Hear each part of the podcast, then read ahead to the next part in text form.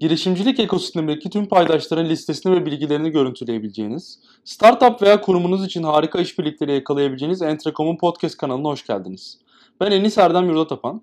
Ben Ertunç Uysal.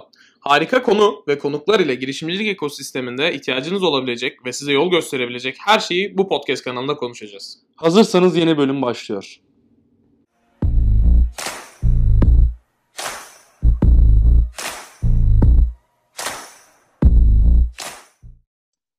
Herkese merhabalar. Entrecom Podcast'ın yeni bölümüne hoş geldiniz. Ben bu bölümde ekstra bir heyecanlıyım çünkü podcast deyince Türkiye'de e, ilk akla gelen insanlardan biri Türkiye'de yaşamamasına rağmen e, çok çok güzel yayınlar var bu alanda ve bize de ilham oluyor aslında. E, çok güzel bir yayın olacağını düşünüyorum. Abi hoş geldin. Hoş bulduk abicim. Çok teşekkür ederim beni aldığın için. Ne güzel böyle bir giriş yaptın. E, Valla senin, senin açtığın yolda ilerliyoruz biz de. E, keyifle devam ediyoruz. Bu arada Aykut İbrişim bizlerle bugün. İsmini de söylemedim. E, tanınırlar illaki de. Ee, Eyvallah abi teşekkür ederim. Valla senin programda olmak benim için çok güzel. Uzun zamandır takip ediyorum. Çok hızlı bir şekilde çok sayılı içerik çıkardın. Çok da güzel girişimcilikle ilgili içerikler dinlemeye başladık. O yüzden çok keyifle takip ediyorum. Çok teşekkür ederim. Senden duymak çok güzel. Ee, geçenlerde e, bir podcastçiler buluşması vardı. Ben Twitter'da görür görmez çok heyecanlanmıştım. Ona katıldım. Orada da Aykut abi ben sizin yayınları takip ediyorum deyince çok mutlu oldum açıkçası. E, normalde tanışmak istiyordum zaten. Bahaneyle bir an önce tanışalım dedik. Şimdi de güzel bir yayın yapacağız. Bu bölümde neleri konuşacağız? İlk başta biraz Aykut abinin hikayesini dinleyeceğiz. Sonra Kodluyoruz'u biraz daha yakından tanıyacağız hikayesini. Ve oradan aslında e, Amerika'dan birlikte çalışarak kurucu ortaklarla Türkiye'de yürüttükleri ve çok çok iyi noktalara getirdikleri bir proje var. Bunun sırrı nedir? Bir de insan odaklı bir proje. Onu da ekliyorum. O yüzden çok kolay değil. Hani biz yakinen deneyimliyoruz oradaki zorlukları. En sonunda da e, toplulukların bu tarz durumlardaki misyonları neler olmalıdır? Biraz onları konuşacağız. Kapanışta da e, yazılım alanında kariyer yapmak isteyen e, genç arkadaşlarımızın ihtiyaçları nelerdir? E, nasıl kendini geliştirebilirler? Biraz onu konuşacağız. Güzel mi abi program? Uygun mudur? Abi daha ne olsun valla mis gibi hazırlamışsın. Ben şu an misafir olmanın tadını çıkarıyorum doğrusu. Değil mi? Her gün Valla evet. her gün ekipman ayarla, şey yap, yayını hazırla, ışığı ayarla, kayıt cihazını ayarla derdi yok. Şu an mis gibi konuşuyorum valla. O yüzden canın ne istiyorsa hepsini konuşuruz ama çok güzel abi evet. Hazır böyle bir deneyim varken tam yeri tam zamanı zaten herkes de şimdi bir yandan uzaktan çalışmayı konuşuyor, evden Kesinlikle. nasıl iş yapacağını konuşuyor. Dolayısıyla biraz onları da konuşabilirsek çok tatlı olur. E, istersen abi kısaca başlayalım. E, bir iki dakika kendini özetlersen çok güzel olur. Tabii Üstad. Şöyle söyleyeyim. Yaklaşık 15 senedir Türkiye'de yani şu anda Türkiye'de yaşamıyorum. Son 6 yıldır Amerika'dayım ama yaklaşık 15 yıllık kariyer hayatımı Türkiye'de hem girişimcilik üzerine hem de kurumsal firmalarla çalışarak geçirdim. Ben başladığımda ticaret sektörüne başlamıştım. Bundan 15 neredeyse 20 sene önce. E, 2000'lerin başında. O zaman daha girişimcilik demiyordu kimse ama daha Facebook falan yoktu tabii. Ama çok keyifli bir ticaret e, heyecanıyla başlamıştık biz. Ve internetin keyfini o zaman mezun olur olmaz aldıktan sonra da bir daha zaten o sektörü ve dijitali bırakmak istemedim. Dolayısıyla ben bütün kariyerim boyunca hep internet ve dijital sektör, dijital pazarlama üzerine çalıştım. Buraya gelmeden evvel de en son işte Koç ve Sabancı grubunda çalışıyordum. Akbank'ın dijital pazarlamasını yürüttüm. Oradan sonra da e, eşimin doktorası olunca dedik ki acaba bir değişiklik yapalım mı? E, o da doktora için güzel bir burs kazanmıştı Fulbright'tan. Sonra uzun, uzunca bir kariyeri bir seferde sildik. Tamam dedik bir değişiklik bize iyi gelir. 6 sene önce Amerika'ya taşındık. Ama tabii enteresan bir süreç oldu yani tabii etraftan öyle bir müthiş destek almak çok mümkün olmuyor bir anda böyle elindeki her şeyi sildiğin için. Dolayısıyla bir böyle bir şey e, ne yapacağım ben acaba bir gideyim dinleneyim mi yoksa yeni bir iş mi kuracağız? Orada başka insanlarla mı tanışacağız diye böyle bir e, düşünce süreci vardı. Sonra ben oturdum şey e, madem gidiyoruz hadi o zaman bir ders çalışalım. Nereye gidebiliriz? Hangi şeylere gideceğiz? Orada kimlerle tanışabiliriz? E, hangi insanlar bana iyi bir network kazandırır? Uzun süre böyle Türkiye'de çalıştıktan sonra şeyi unutuyorsun çünkü hazır kendini hazırladığın bir sistemin var. İnsanları tanıyorsun, ne yapmak istediğini biliyorsun, belli bir kariyer planın var. Dolayısıyla pek yeni bir şey düşünme ihtiyacın olmuyor ama benim için bu çok güzel oldu. Oturup sıfırdan ders çalışır gibi gidebileceğimiz alternatif birkaç şehir vardı. Her şehirdeki böyle networkleri tek tek çıkarıp, isimleri çıkarıp, kurumları çıkarıp dersimi çalıştım. Sonra da şu an yaşadığımız San Luis şehrini tam Orta Amerika'da bir şehri seçtik. Tanıdığın hiç yoktu değil mi giderken? Abi hiç yoktu. Ben hayatımda Amerika'ya da bu arada hiç gitmemiştim. Yani e, hep gitmek istiyorduk. Bir şekilde bir yerleri gezelim, tozalım. Hani turist olarak bile gelmemiştim yani ben. Avrupa'ya çok gittim ama Amerika ile hiç şeyimiz olmamıştı. Ondan sonra dolayısıyla böyle oturup bayağı strateji çalıştık yani. Hani denizin üç şehrinden bir tanesinin içine gidersem ne olur, kimle tanışacağım, ne yapacağım falan derken böyle kendime sayfalar dolusu bir defter hazırlamıştım. O defter hala duruyor. Ondan sonra çok tabii, ciddi bir karar. Abi evet yani hani şey işte cebinde belli bir birikimim var. Onunla gidiyorsun ama ne yapacağın dair hiçbir fikir yok ama ben şey demiştim. Bir sene sabbatical kendime bir izin vereceğim. 15 seneden sonra bir dinleneceğim ilk defa. Hiçbir şey yapmak istemiyorum ben demiştim. Pek de böyle olmadı yani. Daha üçüncü aydan sonra bir şeyler yapmaya başladık hemen duramıyorsun çünkü. Ondan sonra yani geldikten sonra da burada biraz dinleneyim derken bambaşka bir şey çıktı. Burada e, Launchpad diye bir organizasyon var. E, bu organizasyon o dönem işte e, şeyin Obama'nın e, Amerika'da örnek model seçtiği ve e, işte otobüs şoföründen tut e, market kasiyerine gibi sektörlerde çalışan insanları e, 6 ay eğitip e, tamamen yazılım sektörüne sokuyor ve anlaşmalı firmalar işte Boeing, e, Mastercard gibi uluslararası şirketler. Onların hep şeyleri burada merkezleri var, e, yönetim binaları var. Dolayısıyla benim listemde onlardan e, gidip onlardan biriyle bir tanışmak, bir kahve içmek vardı. Hani belki kendime ya bir iş bulurum ya bir network bulurum falan diye. Hı hı. Ama sonra dünya tamamen değişti. Biz o insanlarla tanıştıktan sonra şansımıza müthiş bir şans da denk geldi tabii. Biz bu işi niye Türkiye'ye getirmiyoruz hı hı. fikri doğdu. Buradaki ortaklarım o zaman işte Gülcan ve Emre ile tanıştık. Emre şirketin içinde Launchpad'da çalışıyormuş. Yani hı hı. tesadüf müthiş. Biz o gün toplantıya, ilk tanışma toplantısına gittik mutfakta Gülcan'la oturup konuşuyoruz. Ya heyecanlıyız, ne yapacağız, ne edeceğiz acaba bizi hani desteklerler mi falan derken arkada biri geldi ya dedi kahve koyuyor çocuk. Ya dedi siz Türkçe konuşuyorsunuz. Böyle biz de şaşırdık. Allah'ın sen yüzünde niye Türkçe konuşan biri var mutfakta falan böyle. Ondan sonra dedik sen ne yapıyorsun? E dedi ben buranın kurucu ortaklarından biriyim. Vay vay Tabii vay. o da toplantıya geldi. Müthiş şans. Sonra onlar müthiş desteklediler bizi. Çok e, hala da sağ olsunlar öyle. Ve biz o modeli alıp Türkiye'ye replike ettik. E, tabii Abi orada değişiklikler oldu. Çok özür dilerim böldüm biraz. E, Gülcan'la nereden tanışıyordun? Şöyle e, Gülcan e, Deniz'in yani eşinin e, okuduğu okulda e, master MBA yapıyordu. E, önce e, social work üzerine çalışmıştı. Sonra da MBA'ye geçmişti orada. Üst üste iki bölüm okudu orada. Dolayısıyla biz burada aynı mahalledeki Türkler olarak zaten tanışmıştık. Aynı okuldan olunca hemen gidip zaten Türkleri buluyorsun orada. Onunla zaten her gün biz e, buluşuyorduk, konuşuyorduk. Bir de kafalarımız aynı. Hani tam insan odaklı dedin ya onun da derdi böyle Türkiye'de bir şeyler yapalım. Benim de derdim Türkiye'deki insanlara bir fayda, katkı sağlayalımdı. Hep böyle konuştuğumuz şeyler vardı ama bir şey yapmak konusu çok e, önümüze gelmemişti yani. Ama tam da o sene Türkiye'de çok sıkıntılı bir zamanda hep böyle kötü haberler geliyordu. Biz de uzakta olunca çok da tabii kolay olmuyor bu kadar uzakta o psikolojiyi halletmek. Sonra dedik ya hani benim kafamda böyle bir şey var Gülcan dedim. Acaba yapabilir miyiz ama kimseyi tanımıyorum. Gülcan dedi ya dedi geçen hafta onlar bizim derse geldi. Benim de kafamda öyle bir şey var. Ben onları tanıyorum. Hadi gidelim konuşalım. Evet, inanılmaz tesadüf yani. Ondan sonra öyle olunca biz hadi tamam ya bir gidelim bir fikir alalım dedik. Dediği şu işte yani son dört senedir e, tamamen buna odaklı vaziyette 10 bin kilometre öteden Türkiye bir önce işte sosyal girişim oldu. Onun bir STK tarafı var, bir şirketleşen tarafı var falan. Hı. Bütün hayat değişti bize yani hiç beklemediğimiz bir anda bambaşka bir dünyaya girdik orada. Bu dediğin 2016 değil mi? Ee, yani şöyle ben 6 sene önce tanıştım ama yani geldim ama tabii yaklaşık işte 4 sene kadar önce biz ilk adım attık şey için, kodluyoruz için. Yaklaşık 2016 senesine denk geliyor bu. Ama o zaman tabii böyle STK'laşmamıştık. Arkada bir şirketimiz yoktu. Yani tamamen gönüllü usulüyle 3-5 kişinin yani Emre, ben Gülcan'ın burada tamamen uzaktan gönüllü çalıştığı bir şeydi o. Sonra tabii o zamanla gelişti, büyüdü, Vallahi... arkaya destekçiler geldi falan. Bambaşka bir hale geldi. Hikayenin başlangıcı gerçekten ben de bilmiyordum. Ee, çok hoşuma gitti. Yani üç tane Türk'ün orada sıfırdan tanışması ve bir tanenin e, tamamen o işi yapan bir yerde daha önce çalışmış olması gerçekten çok büyük tesadüf ve çok güzel bir uyum uyum aslında. Ee, ben abi burada şeyi sormak istiyorum sana. Şimdi 4 sene önce dolar o kadar yüksek değildir muhtemelen de. Tabii. 3,5 falan da herhalde. 3, 3, tabii 3. tabii. Aşağı yukarı. Ee, özellikle şimdiki dönemde hani 7-7,5 oldu artık. 7, 6, 6.7 galiba. Ee, insanlar şey uğraşmak istemiyor aslında. Hani ben Türkiye'den kazansam ne, ne, ne edecek ki kafasındalar. Doğru. Ee, senin döneminde de belki hani 3,5 bile olduğunda e, bir yandan kafanı dürt, dürtmüştür bu. Hani Türkiye'de bunu uğraşacağıma o zamanla başka bir şey mi yapsam burada diye.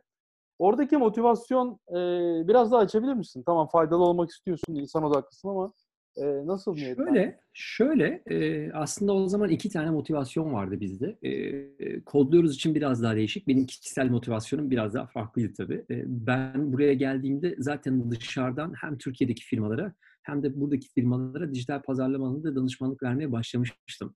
E, dayanamayıp dinleneceğim dedim ama hani bir de dediğim gibi burada bu işi yapmak çok daha kolay, hızlı ve tabii elde ettiğim gelir Türkiye oranla çok daha yüksek. Dolayısıyla gelir gelmez ben gelmeden hatta kendi işte portföyümü hazırlamıştım, şirketlere göndermeye başlamıştım. Size destek olabilirim tadında. Zaten burada tanıdığım bazı şirketler vardı uzaktan irtibatta olduğum. Hani bizzat insanları tanımıyordum ama şirketlerle daha önceden bir şekilde iletişime geçmiştim. Dolayısıyla burada o firmaların dijital süreçlerini iyileştirmek için onlara zaten bir gelir modeli oluşturmuştum ben kendime geldikten sonra. Hı hı. Dolayısıyla asıl benim gelir kaynağım oydu. Kodluyoruz. O yüzden hiçbir zaman o dönemde en azından ilk iki senede bir gelir modelini oturtmadık biz. O zaman tamamen gönüllü ve tamamen fayda odaklı gidiyordu. Aslında bu hem avantaj hem dezavantaj. Hı hı. Türkiye'de bağlantıları kurarken şirketlere yazları çünkü Türkiye'ye geliyorduk. Onun dışında hep uzaktan yaptık biz. E, şimdi tabii artık orada yerleşik bir ekibimiz var ama e, o dönem işte yazdan yaza Türkiye'ye geldiğimizde bize müthiş negatif e, yorumlar yapıyorlardı o zaman. Yani destek olmaktan ziyade yani 10 bin kilometreden bu işi yapamazsınız. Hele gelir modeliniz yoksa bu işe hiç girmeyin. E, niye hani gelir elde etmek istemiyorsunuz? Hatta destek olmak isteyenlerin bazıları da hani içeride bir gelir modeli olmayınca tamam biz o zaman yer almayalım deyip çıkanlar oldu. Yani hiç ya da gelmek istemeyenler oldu. E, halbuki orada bir gelir modeli oluşturma imkanının olduğunu çok önceden biz biliyorduk yani ama e, tabii yani sonuçta şirketlere de fazla bir şey diyemiyoruz. Sonuçta destekçilerin herkesin kendine göre bir şey var, düşünce yapısı var. Dolayısıyla biz onu e, iki sene kadar tamamen ayırdık. Burada zaten herkesin kendi için bir gelir modeli vardı. Bir şekilde hayatını devam ettirebiliyordu. Ama zamanımız boldu. Dolayısıyla o kalan zamanı full time kodluyoruz'a verdik ve iki Anladım. sene ne kazandıysak biz her şeyi kodluyoruz aktardık. Süper. İki sene hiç bu işten bir şey beklemedik. bekleyene de yani bekleyecek olan varsa da hani gelsin bizi bulsun böyle bir şeyimiz yok diye hep açık açık söyledik zaten. Süper. üçümüz de çok iyi anlaştığımız için bu konuda da hiç sıkıntı olmadı. Hani herkes baştan çok şey olmazsa biliyorsun yani arada şirketler içerisinde ya da girişimler içerisinde anlaşmazlık olmaya başlayınca o işi yürütmek çok zor. Kesinlikle. Dolayısıyla aramızda hani bu 6 senedir en ufak bir şekilde bugüne kadar öyle bir gerginlik yaşamadık. O bizim avantajımız oldu. Süper. ama tabii sonra bu iş daha profesyonelleştikçe işte ilk bizim en büyük destekçilerimizden biridir. Her yerde de aynı şeyi söylüyoruz. BSH grubu. Çok uzun süredir onlarla çok müthiş bir proje devam ettiriyoruz. Onlarla beraber başlayan bu şeyin e, arkada bir finansal destekli süreç tabii hem ekibi rahatlattı hem tam zamanlı sayısı çalışan sayımızı arttırmaya başladı. Hı hı. Dolayısıyla orada modelimizi daha rahat e, genişletmeye başlayabildik. Yani bugün baktığımız zaman şimdi yurt dışı projeleri de geliyor falan. Hı hı. Dolayısıyla Süper. daha kolay oldu ama iki sene e, tamamen böyle bir zorlu ve e, bir şey beklemediğimiz bir süreçle yaşadık biz. Süper. Abi şimdi duygusal hikayeyi biraz dinledik. Daha böyle ekip tarafına. Ben biraz da teknik sorular sormak istiyorum. Tabii, tabii. Ee, ilk böyle yola çıktığınız mesela topluluk, ben birçok topluluğun içinde yer aldım. Ee, genelde hani biraz yapıyorsun bir şeyler sonra yastığa koyup bir başını yastığa koyup beklediğinde ya benim uğraştığıma değiyor mu? Ya da ben bu işi cidden nasıl paraya döndüreceğim gibi birçok soru işareti geliyor kafana. Siz burada adım adım mesela neleri kurgulayarak bu kadar büyüyebildiniz? Ve bunları hangi noktada artık tamam artık şu an e, gelir modeli olmalı ve şu şekilde bir model oturttuk dediniz. İki senenin sonunda. Biraz bu teknik detaylara gidelim. Güzel abi tabii. Ee, Şimdi ilk etapta motivasyon şuydu. E, hedeflerimizi zaten daha önceden biz koymuştuk. Yani ilk bu yola çıkarken avantajımız da şu. Emre çok uzun süre Türkiye'de zaten büyük işte danışman şirketlerden gelen bir background'ı var. Gülcan'ın e, gene mühendislik background'ı var. Benim iletişim background'ım var. Dolayısıyla biz bu işi yaparken önce şunu koymuştuk. Türkiye'de biz büyük bir şey yapmak istiyoruz. Hedef çok yüksekti zaten. Yani Türkiye'de yazılım alanında biz yılda 20 bin kişiye dokunacak, hani bir 5 sene içinde 20 bin kişiye, 30 bin kişiye dokunacak bir proje yapmak istiyoruz diye çıkmıştık. Ve bu insanları eğitmek, işe sokmak istiyorduk. Dolayısıyla zaten başta dokunmak gereken ve gidilmesi gereken noktalar belliydi bizim için gelir modelinde bunun içerisinde nereye konumlandırdığımızı bildiğimiz için önce şeydi bizim için önce rakam yakalamamız lazım. Yani çok gözümüze çarpabilecek, Türkiye'de insanlara verebileceğimiz, şu kadar kişiyi mezun ettik. İlk, ilk yıl işte 500 kişi aldık. %50'sini mezun ettik. Ya da işte %50'sini işe sokabildik gibi büyük, büyük bir rakam hedef koymaya başladık kendimize. Ama bunu yapabilmek için önce dediğim gibi tabii topluluğu oluşturmak lazım. Kimse seni tanımıyor çünkü. Bu nedenle de önce tamamen ücretsiz kaynaklar oluşturmaya başladık. Çünkü Türkiye'de şeyi biliyorsun yani bir şey yapmaya başladığın zaman taşlayan çok olur. ama hedef hep ulaşamayan insanlar. Bu bilgiyi nereden bulabileceğini bilmeyen insanlar olduğu için biz dedik ki önce çok fazla kaynak var. Önce bütün bu kaynakları oturalım belli bir gönüllü kitleyle ya Türkçeleştirelim Türkçe olmuyorsa da olan kaynakları derleyelim, kitapçıklar haline getirip internette verelim. Dolayısıyla bize insanlar gelmeye başlasın. Ee, biz böyle bir e, açık kaynak içerik oluşturduk. Daha birinci haftanın sonunda 12 bin kişi vardı bizim topluluğun içinde. Ee, bizden daha fazla içerik almak isteyen. Ee, zaten orada şeyi görmeye başladık. Ya doğru yerde gidiyoruz. Burada bir şey var. Ee, burada talep çok fazla. Bu insanlar sadece alıp işte dosyaları indirip okuyup bırakmıyor. Ee, daha sonra da soru sormaya başlıyorlar. O zaman daha böyle bir altyapımız falan da yok. Tamamen Google dosyası üzerinden biz bir içerik içerik veriyorduk o zaman. Yani bayağı böyle bulduğumuz kaynakları derleyelim. Amerika'daki Türkleri de organize ettik bu arada. Hani üç kişinin yapabileceği iş değil. İşte New York'taki, San Francisco'daki, başka şehirlerde tanıdığımız tanımadığımız herkese e-mail attık. Dedik ki biz böyle bir projeye girdik. Ee, yani bizim için hafta sonları iki, iki saatinizi ayırır mısınız? Yapacağımız iş bulabildiğimiz yazılım kaynaklarını ve işe yarayacak kaynakları derleyeceğiz. Ee, bir dosyada toparlayıp vereceğiz. Aslında bu kadar basitti yaptığımız iş yani. Ama bu bize işte bir 10 bin kişilik bir, bir e, ilk adım e, şeyi getirdi. Topluluğu getirdi. İkinci adımda teknikleşirken de bu insanları nasıl bir arada tutabileceğiz? Neye ihtiyaçları var? Sürekli bu insanlara biz birebir hafta sonları e, görüşmeler yaptık İlk eğitim vermeye başladığımızda, ilk hocamız geldiğinde, Türkiye'deki hocayı bulduğumuzda e, aldığımız bütün e, eğitime gelecek bütün kişilerle birebir bütün ekip e, yüz yüze görüşme yaptı. Orada da şey kriterlerini belirledik. Ya tamam eğitimi vereceğiz ama bu sadece eğitim değil. E, gerçekten ihtiyacı var mı? Gerçekten bu eğitimi aldıktan sonra da bunu bir şey döndürebilecek motivasyonu ve potansiyeli var mı? Hani seçmece bir şey oluşturalım. Dolayısıyla iki şeye de bakalım. İhtiyaca ve bundan sonraki motivasyona. Dolayısıyla biz böyle iki sene hala da şu anda devam ediyor. Gelen her katılımcıyla bütün ekibi yüz yüze görüştürdük. Yani dolayısıyla o müthiş bir şey sağlıyor bağ sağlıyor gelen kişilerle. Şeyi anlıyorlar o zaman. Ya burada bir, bir grup insan var ve benim için çalışıyor. Benim için bir şeyler yapmaya çalışıyor. Ve şeyi hep anlattık yani bu bizim ekstradan uğraşabildiğimiz bir şey. Bizim aslında başka bir hayatımız da var ama sizin için ve işte buraya gelen insanlar için bir şey yaratmak istiyoruz. Ve sen de bunu yaparsan daha da iyi olacak modunu anlayınca zaten çok hızlı bir şekilde artık harç olmaya başladı. Ve ilk mezun ettiğimiz insanları da hep içeride tuttuk. Bugün mesela kendi ekibimizde çalışanların belli bir kısmı yine mezun olanlardan geliyor. Yani yeni dışarıdan çalışan bulmak yerine ekibimizin arasında arkadaş katarken hep kendi mezunlarımıza bakıyoruz. Dolayısıyla onlar geliyor, eğitim alıyor. Sonra da e, kodluyoruz üstüne çalışmaya başlıyor ve hem hayatını kazanıyor hem de yap, yapmaktan keyif aldığı işi yapıp başkalarına destek olabiliyor ve proje üretiyor. Dolayısıyla bu böyle bir devinim sağlamaya başladı. Bizim en büyük şeyimiz oydu, avantajımız oydu teknik tarafta. Abi senin işte hikayeye baktığımız zaman e, bir aslında topluluk büyütmenin bütün şeylerini e, böyle kilit noktalarını gördüm ben burada. E, ilk başta bir gönüllü bir şekilde başlıyorsunuz. Bu gönüllü başladıktan sonra birçok insanı sizinle birlikte yol alması için ikna ediyorsunuz. Size zaman ayırması için.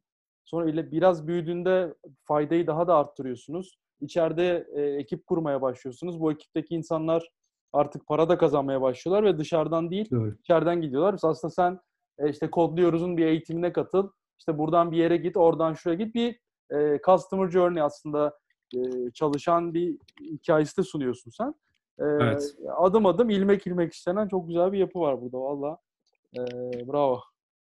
Abi teşekkür yani bütün bütün çaba yani bütün ekibe bence şey hani fikir hep böyle ilk, ilk birkaç kişiden fikir çıktı ama gerçekten bugüne kadar bizim aramıza katılan herkes de e, canıraş uğraştılar yani ve şimdi herkes karşılığını almaya başladı yani hem eğitim alan mezun olup işini bulan yani geçtiğimiz senenin rakamlarına baktık işte 700 kişiye yakın yani neredeyse 1000 kişiye yakın mezun etmişiz. %50'ye yakın bir işe yerleşme oranı var bu insanlar arasında.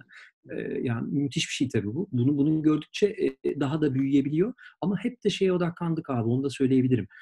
Hani şey yerine Türkiye'de işte basına çıkalım, e, bu işin işte biraz gösterisini yapalımdan ziyade ya hiçbir yere çıkmayalım. Bizim bütün işimiz e, daha fazla gence ulaşmak ve o rakamı daha, yani ulaşabildiğimiz rakamı şirketlere de gösterebilmek. Bakın burada böyle bir potansiyel var. Neticede bu yaptığın iş aslında e, birçok şirketin kendi içerisindeki yazılım ekibini de destekleyecek ya da Kesinlikle. yeni yazılımcı ararken e, faydalanacağı bir potansiyel. Hani bizim gönlümüzde hep bu insanlar kendi girişimlerini kursun var. Öyle motive ediyoruz o insanları. Hı. Ama e, neticede e, kendi tercihleri tabii gençlerin gidip de çok iyi bir yerden teklif aldığında da ona da hayır diyemezsin. Ama tabii böyle işte karşılık çalışıyor fakat tabii şirketlere bu potansiyeli gösteren destek almak kolay. İşte orada zaten artık işi daha maddi anlamda destekleyebildiğin hale geliyorsun. O yüzden oraya gelene kadar hep topluluğa yatırım yaptık biz. Süper. Abi istersen biraz uzaktan çalışma tarafına girelim.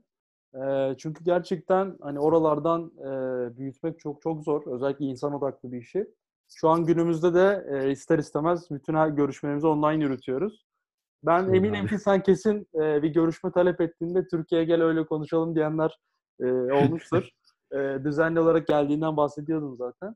Bu uzaktan çalışma tarafında nasıl deneyimler yaşadın? Hani nasıl bir zorluk vardı? Ya 6 senedir yaşamadığımız kalmadı desem yeridir. Tam dediğin yani o, o dediğin örneği düşünüyordum. Anlatırım şimdi şey diye. Tam oldu gerçekten öyle. Hele ilk zaman yani ben bir de her yerde yazıp çizdim hani nerede olduğumu. Yani LinkedIn'da adresim var. Ne bileyim işte Facebook'ta yazıyor, Twitter'da yazıyor falan. Hani böyle benim ulaştığımın öyle demesini anlarım yani. Hani o direkt ismimi, mesajımı okuyor ama bir de bana ulaşanlar var. Direkt diyor ki o zaman hafta içi şu gün bir kahve içelim mi? Ya diyorum ki yani sen beni LinkedIn'dan buldun zaten. Yani orada yazıyor çatır çatır. Ama tabii alışkanlık meselesi çok normal. Yani şey e, benim için şu an mesela şu şey zamanı da enteresan. Hani korona zamanında da şimdi insanlar için tabii çok yeni bir şey. Yani birçok insan yıllarca hiç böyle bir deneyimi yaşamadı. Hani sen ben daha alışığız. E, bir de hani yaş- çalıştığımız sektör anlamıyla da buna daha alışığız Aynen. aslında ama birçok insanın ya şimdi bankacılıkta çalışıyorsan bu senin için ancak hayal ki yani bankacı geçmişim olduğu için söylüyorum. Evet. Öyle bir şey mümkün değil zaten ama şimdi tabii alışmak çok zor. Yani ben de şöyle oldu. Geldiğimde zaten otomatik olarak evden çalışmak zorunda olduğum için bir anda 15 senelik o çalışma düzenini buna alıştırmak için kendime bir rutin koymaya başlamıştım ben o zaman. Dolayısıyla şu an çok sistematik çalışabiliyorum ama şey çok kolay değil tabii. Yani evin içerisinde kendine ait bir yerin olmuş olmasına rağmen o, o düzeni kurmak, evin içinde işte hele bir de işte eşin varsa benim çocuğum yok ama yani çocuklu olan aileler daha da zor bence. O kendine ait alanı yaratması bayağı zor. E, Bence onu bir kurmak lazım. Biz o yüzden Deniz'le şey yapmıştık. Yani Deniz de akademisyen olduğu için zaten o bir oturduğu zaman 10 saat çalışabiliyor. Ben de öyle. İkimizin kendine ait bir yeri vardı. Dolayısıyla hiç onu kesmiyorduk ve önceden şeyleri belirledik yani. Kim neyi ne zaman yapacak, evin içinde düzen nasıl dönecek. Bunu ayarlamayınca iş bayağı zor. Bir de işin tabii teknik tarafı var dediğin gibi yani iş tarafı var. E, Yani buradan oraya bir şey yapmaya çalışıyoruz. E, Toplantı istiyorsun dediğin gibi. Diyor ki tamam işte iki hafta sonra e, Taksim'de ya da işte ne bileyim e, dört Levent'te buluşalım. Diyorum ki gelemem yani işte ben Amerika'dayım falan. Zaten orada şey düşüyor. Ha tamam Amerika'daymış diyor. Yani geliyorlar ama zaten o toplantı bitti oluyorsun sen orada zaten. Çünkü uzaktan çalışmaya niyeti de yok. Hani kendi çalışmadığı gibi senle de öyle çalışmak istemiyor. Abi o H'yi o kadar iyi biliyorum ki. Değil Çok mi? moral bozucu bir H yani. Abi evet ya ama işte şey yapmaya çalıştık biz de orada abi. Yani tamam abi yani hiç yıkılmıyoruz. Ee, 100 kişiye soracağız. 98'e hayır diyecek. İki tanesini kapabiliyorsak bunun da biri satışa dönüyorsa yüzde bir conversion bizim için müthiş. biz böyle devam edeceğiz diye bayağı kendimizi zorladık. Yani bazı zamanlar tabii çok moralim bozulduğu zamanlar oluyor yani. Her girişimci onu biliyor yani. Hepsi içinde yaşadı bunu biliyorum.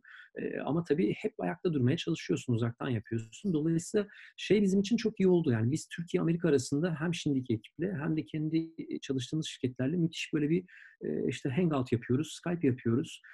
Ama tabii bizim için de şöyleydi.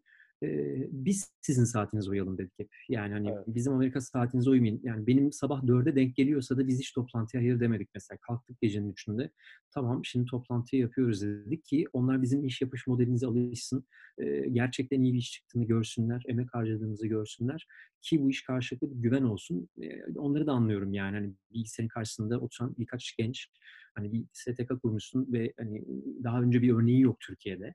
Dolayısıyla o, o biraz karşılıklı o düzeni oluşturma niyetiyle geliyor. Ama çok çok emek harcadık Üstad. Yani şimdi Şey- tabii çok rahatladık ama Şeyde nasıl bir tercihte bulundunuz abi? Şimdi e, uzaktan yapıldığında özellikle operasyon ya da bu görüşme taraflarında e, işte dördüncü bir kişiyi yönlendiren ya da e, onun devam etmesini isteyen çok fazla organizasyon oluyor.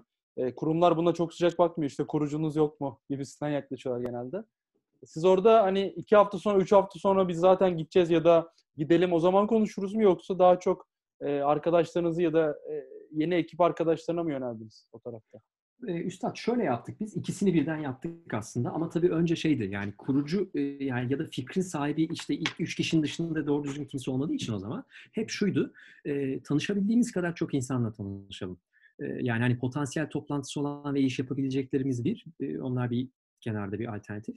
İkincisi de Türkiye'de ne kadar fazla işte yazılım alanında, girişim alanında ya da işte yazılımcı çalışan çalıştıran firmalar varsa onların sahipleri ve yazılımcı departmanlarının başındaki herkesle tanışmak için hep bir tanışma toplantısı ayarladık önce. Yani karşılıklı bir şey beklemeden öğrenelim neye ihtiyaçları var ne ve ne sorunları var diye. Dolayısıyla onu yaparken aslında sektörde de insanlar yavaş yavaş bizi tanımaya başladı ve toplantı istediğin zaman da şey olmamaya başladı. Hep bir referansla gittik. Öyle olunca hani hep önce biz toplantıları Hangout üzerinde biz yüz yüze ama ekibin içerisinden hep iki kişi minimum tuttuk. İşte ya ben Gülcan ya Gülcan Emre ya üçümüz gelebiliyorsak. Dolayısıyla karşı tarafa da o bir e, güven verdi. Bir de tabii şeyi de orada anlatıyorsun. Yani e, işte e, benim kendi belli bir anlatabildiğim bir geçmişim var, kurumsal geçmişim. Gülcan'ın öyle, işte Emre'nin öyle. Hani insanlar seni çok tanımadığı zaman biraz daha evvel ne yaptığına da bakıyor tabii. O da bir güven veriyor. Dolayısıyla böyle karşılıklı çok sağlam bir güvene oturan bir ilişki kurabildik. Ama bizim hep şeyimiz şuydu. Yani aynı işte şu an mezun olanların o topluluğunu oluşturduğumuz gibi kendi bireysel topluluğumuzu da hep yüz yüze e, tanışarak aynı şimdi sen ne yaptığınız gibi yani hani bir fayda beklemeden ya burada çok güzel işler oluyor ve e, pırıl pırıl zeki insanlar var hadi tanışalım ne ihtiyacı var. Biraz şey de söyleyebilirim abi. Üçümüzün de kafası biraz öyle çalışıyordu. Bence e, Türkiye'de konuştuğum herkese de aynı şeyi söylüyorum mezun olan gençlere de. E, bir şey beklemeden e, karşındakine nasıl destek olurum diye gidip tanışmak lazım. E, çok güzel işler yapıyorlar Türkiye'de çünkü. Belki bizim bilmediğimiz alanlarda çalışıyorlar ama benim yaptığım bir şey ona fayda sağlayabilecek ufak da bir şey verebiliyorsa, bir e, ateş yakabiliyorsa bundan daha güzel bir şey yok. Öyle yaklaşınca hep çok samimi bir ilişki oldu. O da bizim iş ilişkilerimize çok fayda sağladı. Onlar da bize yeni işler getirdiler çünkü. Kesinlikle. Abi aslında e, çok ciddi bir topluluk var ve bu yazılım şu an e, altın bilezik insanlar için. Ee, hem böyle yazılım kanıtından cevap vermeni isteyeceğim hem de topluluk tarafından. Ee, şu an içinde bulunduğumuz durumlarda sence toplulukların e, misyonu ve yapacakları şeyler neler olmalı? E, siz kodluyoruz olarak şu an neler yapıyorsunuz bu son günlerde? Ee, yani topluluk açısından önce yanıtlayayım. Ondan sonra da kodluyoruz yanıtlayayım. Orada güzel şeyler var çünkü. E, topluluk açısından tabii demin konuştuğumuz şeyi biraz örnek alabiliriz bence. E, en önemli şey bence e, topluluğa fayda yaratmak için, yani bu topluluk niye burada var? Biz niye bir araya geliyoruz ve neyi sağlayacağız? Bu insanlara ne fayda sağlayacağız diye önce o topluluğu oluşturanların çok net bence kafasında oluşması lazım. Ve biraz da büyük düşünmek lazım. Hani Türkiye'de gerçekten çok fazla topluluk var. Ee, birbirleriyle de biraz uzaklar benim en büyük şeyim şu oluyor. Hani bir yere geldiğimiz diğer topluluklarda biz size nasıl fayda sağlayabiliriz? Sizden biz nasıl destek alırız diye biz ne yapabiliriz? Hani evet bana daha fazla yük, bana daha fazla emek ya da bizim grubumuzdaki insanlara daha fazla emek ama başka türlü de büyümüyor. Türkiye'de bir şey yapmak isteyen insan çok var ama şey yok arkasından omzuna dokunup da ben yanındayım, ya ben senin yanında bir şeyler yapmana işte maddi manevi illa maddi olmak zorunda değil destek veririm diyen fazla insan yok. Dolayısıyla böyle iyi bir grup oluşturduysak hemen diğer gruplara da aynı desteği bence vermek lazım. Ee, öyle öyle büyüyor. Şu an yani sen de görüyorsundur. Sizin yaptığınız işte de öyle yani. Şu an Türkiye'de çok büyük bir grubunuz var. Yaşıyorsunuzdur muhtemelen aynı örneği diye düşünüyorum. Hani başka e, grupların yaşadığı sorunları görüp de sen daha evvel onu çözdüysen e, gidip destek olmak istiyorsun. Bazen Tabii. çok olumlu yanıtlar gelmiyor ama e, Tabii. siz nasıl yaşıyorsunuz bilmiyorum. Ya bizde şey de çok var. Ee, çok farklı illerden, farklı coğrafyalardan insanlar bir araya geldiği için hani onların kendi e, okullarındaki topluluklar olsun, kendi çevrelerindeki insanlar olsun, onların tarafa da hep destek vermeye çalışıyoruz elimizden geldiğince. E, en basitinden dün akşam işte e, Erzurum'dan bir girişimci adayıyla e, yarım saat telefonda konuştum ben. E, Aa, müthiş. Şey dedi mesela, dün biz eki, ilk başta ekip oluşturuluyor abi bizde, ilk etkinliğin başında. E, bir buçuk saat süre veriyoruz. Bir buçuk saat doldu. Bana yazdı bu arkadaşımız. Abi dedi ben ekip kuramıyorum. Ee, şey hiç kimse benim projemi beğenmedi. Ben bırakacağım. Bayağı böyle konuştuk ettik işte girişimcilik öyle bir şey değil. Pes etmemen lazım. Devam etmen lazım. Sonra e, yepyeni iki tane insan buldu yanına. E, devam etti. 24 saat eğitim aldı bizden. E, şimdi sunumunu ya, yaptı falan. E, güzel şeyler yani. E, insanları elinden tutmak lazım bu zor günlerde. Evet, yani e, bunu yapınca iş tabii büyüyor. Sonra da tabii şey var işte burada oluşturulan grubun gücünü kullanıp yani biz kodluyoruzda da öyle yapmıştık. E, diğer örneklerde de aynı şeyi görüyoruz şimdi. E, o gücü alıp e, ulaşamadıkları işte o köprü olman gereken yere gitmek lazım. Maddi gücü olan e, kurum kuruluşlara gitmek lazım. Biz ikinci adımda hemen onu yapmıştık. Yani elimizde böyle belli bir mezun adedi olmaya başladığında iyi bir e, işe yerleşme oranı gelir gelmez e, hemen şirketlere ve kurumlara gittik. Özellikle işte Avrupa Birliği destekleri fonları almaya başladık. Yani şeyi söyleyebilirim girişimciler için de. Hani hep yatırım almaya çalışıyorlar ya. E, o da bir risk. Birçok insanın nasıl olacağını bilmiyor. Bazı işler var ki gerçekten bir yatırımcıya ihtiyaç duymadan e, hali hazırda e, bağış ya da işte bu işte ne bileyim karşılıksız hibe programlarıyla çok da büyük hibeler olmasına gerek yok. Yani biz hatırlıyoruz. Bizim ilk hibe programımız Amerikan konsolosunun 5000 dolarıydı. O 5000 dolarla biz çok sağlam öğrenci yetiştirmiştik. Çok yüksek adette. Çok küçük maliyetlerle. Hani maliyeti nasıl azaltacağını iyi bilmek lazım. iyi çalışmak lazım. E, küçük paralarla çok fazla iş yapabilmek lazım. Bu da zaten bir, bir girişim ayakta tutabilecek şey. Sonra o büyüyor zaten. Yavaş yavaş onu çığ gibi büyütebiliyorsun. Ama küçüğü yapabiliyorsan büyüyor oluyor. Yani hani gidip 1 milyon dolar yatırım almışsın ama hani nasıl plan program yapacağını bilmiyorsan zaten yapacak hiçbir şey yok. Yani ikisinin de oranı farklı birbirinden ama yani o parayı idare belli bir hedefi tutturabiliyorsan e, büyüğünde de aynı şeyi yapabileceksin. E, zaten yatırımcı da onu görmek istiyor sende. Yani hani e, ekibini nasıl kullanıyorsun, işte finansal kaynakları nasıl kullanabiliyorsun, yoktan bir şey var edebiliyor musun? E, yani bu, bu, bu, bu bir girişim fikri için ve onun hayatta kalabilmesi için çok kıymetli. E, dolayısıyla ondan sonraki adımlarda da biraz buna bakmak lazım. Biz, biz e, bu tarafta ne yapıyoruz? E, hani biraz daha şimdiye anlatayım. Aynen. Şu an 12 şehirde e, Podluyoruz eğitim düzenliyor. Tabii şu an e, her şey online'a geçirdik biz de. E, bu koronavirüsü e, olayından sonra e, bütün ekibi zaten online çalıştırıyorduk ama e, Türkiye'nin farklı şehrindeki eğitimler de tamamen online'a geçti. Ama yaptığımız şey şu, e, 12 şehirde e, kendi eğitim, yani bize gönüllü olarak ya da maddi olarak, e, finansal olarak desteklediğimiz eğitmenlerimiz bize başvuruyor. O şehirlerde bir organizasyon kuruyoruz ve o şehrin kendi ihtiyacına uygun bir yazılım eğitim bu arada. Her şehirde de işte C eğitimi vermek zorunda değilsin. Biraz oradaki talebi anlamaya çalışıyoruz. Oradaki üniversitelerle çalışıyoruz. Üniversite yoksa STK'lar bize ulaşıyor ya da şirketler ulaşıyor. Dolayısıyla önce bir saha araştırması neye ihtiyaç var onu görüyorsun. Ondan sonra da bir de tabii sektörün neye ihtiyacı var. Aradaki farkı nasıl kapatabiliriz? Onu en uygun eğitim modeli ve eğitim konusu belirleniyor. Hoca bulunuyor. Şu an 12 şehirde devam eden yoğun bir eğitim programı var. İşte mobil e, program yazılımıyla başlamıştık biz o zaman. İşte Android ile başlamıştık. E, şimdi Android, iOS, C, işte veri analizi gibi birçok konuda artık gelişmeye başladı iş. Bir anlamda da şirketlere birebir, şirketlerin kendi çalışanlarına eğitimler düzenlemeye başladık. Onların ihtiyaçlarına göre onlardan gelen taleplerle. Bu konuda bizi Insider müthiş destekliyor sağ olsun. Onlar da aynı şekilde biliyorsun zaten dünyada da çok çok güzel işler yapıyorlar. Kesinlikle. sosyal anlamda da müthiş işler yapıyor o ekip. Çok çok pırıl pırıl insanlar çalışıyor içeride ve bize müthiş destek oldular. Dolayısıyla onlar gibi birçok ekibin içinde de kurumsal eğitimlere de devam ediyor. Ama şimdi bu hafta bir sonraki programda diyor çok bomba bir haber geliyor. Onu burada ne olduğunu söyleyemeyeceğim şimdi ama. Heyecanla e, bekliyoruz o zaman. evet abi. Yani bir yandan çünkü yurt dışı bağlantılarını arttırmaya çalışıyoruz. Hani bizim ilk çıkış noktamızda Launchpad bizim destekçimiz yurt dışı var ama şimdi işi istedik ki Türkiye dışında da e, bu işi devam ettirelim. Hani bu bu e, coğrafyanın gücünü biraz farklı taraflara da gösterebilelim ve eğitim kalitesini arttıralım diye. Dolayısıyla böyle hem Türkiye içinden hem Türkiye dışından e, eğitimlere devam ediyoruz dediğim gibi. Yani bu geçtiğimiz yıl bin öğrenci e, gibi bir rakamımız vardı. Önümüzdeki sene işte bu artan şeyle beraber, eğitim sayısıyla beraber hedefimiz yaklaşık 25 bin öğrenciye ulaşmak. Süper. E, Türkiye'nin diğer illeriyle beraber e, ki bu Türkiye'nin de önemli bir yazılımcı kaynağını e, kapatmak için önemli bir çalışma bizim tarafta. Kesinlikle. Abi son 5 dakikamızda da bu bahsettiğin 25 bin hedefindeki e, yazılımcı adaylarının ve yazılımcıların ihtiyaçlarını konuşalım istersen. İlk başta şeyden de bahsetmiştin işte kurumsal şirkete gitmekle girişimci olmak arasında bir tereddüt de yaşıyorlar. Çünkü e, yazılımcıların öyle bir güzelliği de var. Biz istediğimiz kadar oturup fikir geliştirelim. E, yanımıza bir tane yazılımcı almadan hayata geçiremiyoruz ve hiçbir işe yaramıyor. E, ama onlar 24 saat oturup bayağı bir e, artık canlıda olan ve dışarıda duyurulabilen bir iş çıkartabiliyorlar ortaya. Ee, biraz anlatabilir misin? Onlar şu an neler yaşıyorlar? Amaçları neler? Genel hatlarıyla böyle bir e, persona analizi gibi bitirelim.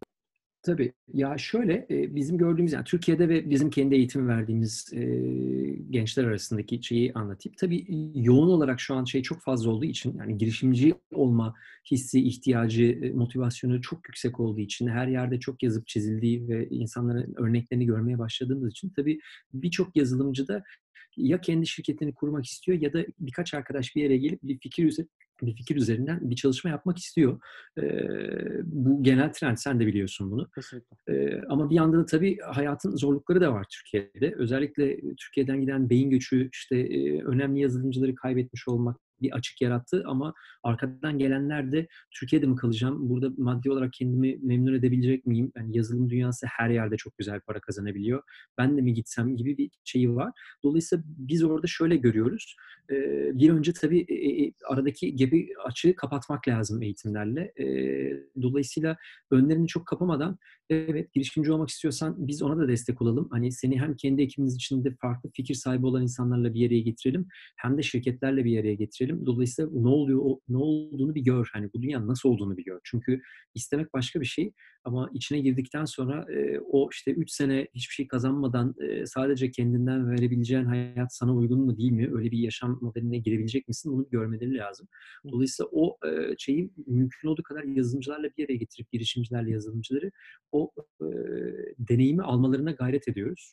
Çünkü böyle bir hissiyat var fakat kimse bunun 3 e, ayını, 6 ayını, bir senesini planlamadan bu işe giriyor. Evet, kesinlikle. E, Dolayısıyla görmek ve bir yere daha çok gelmek lazım.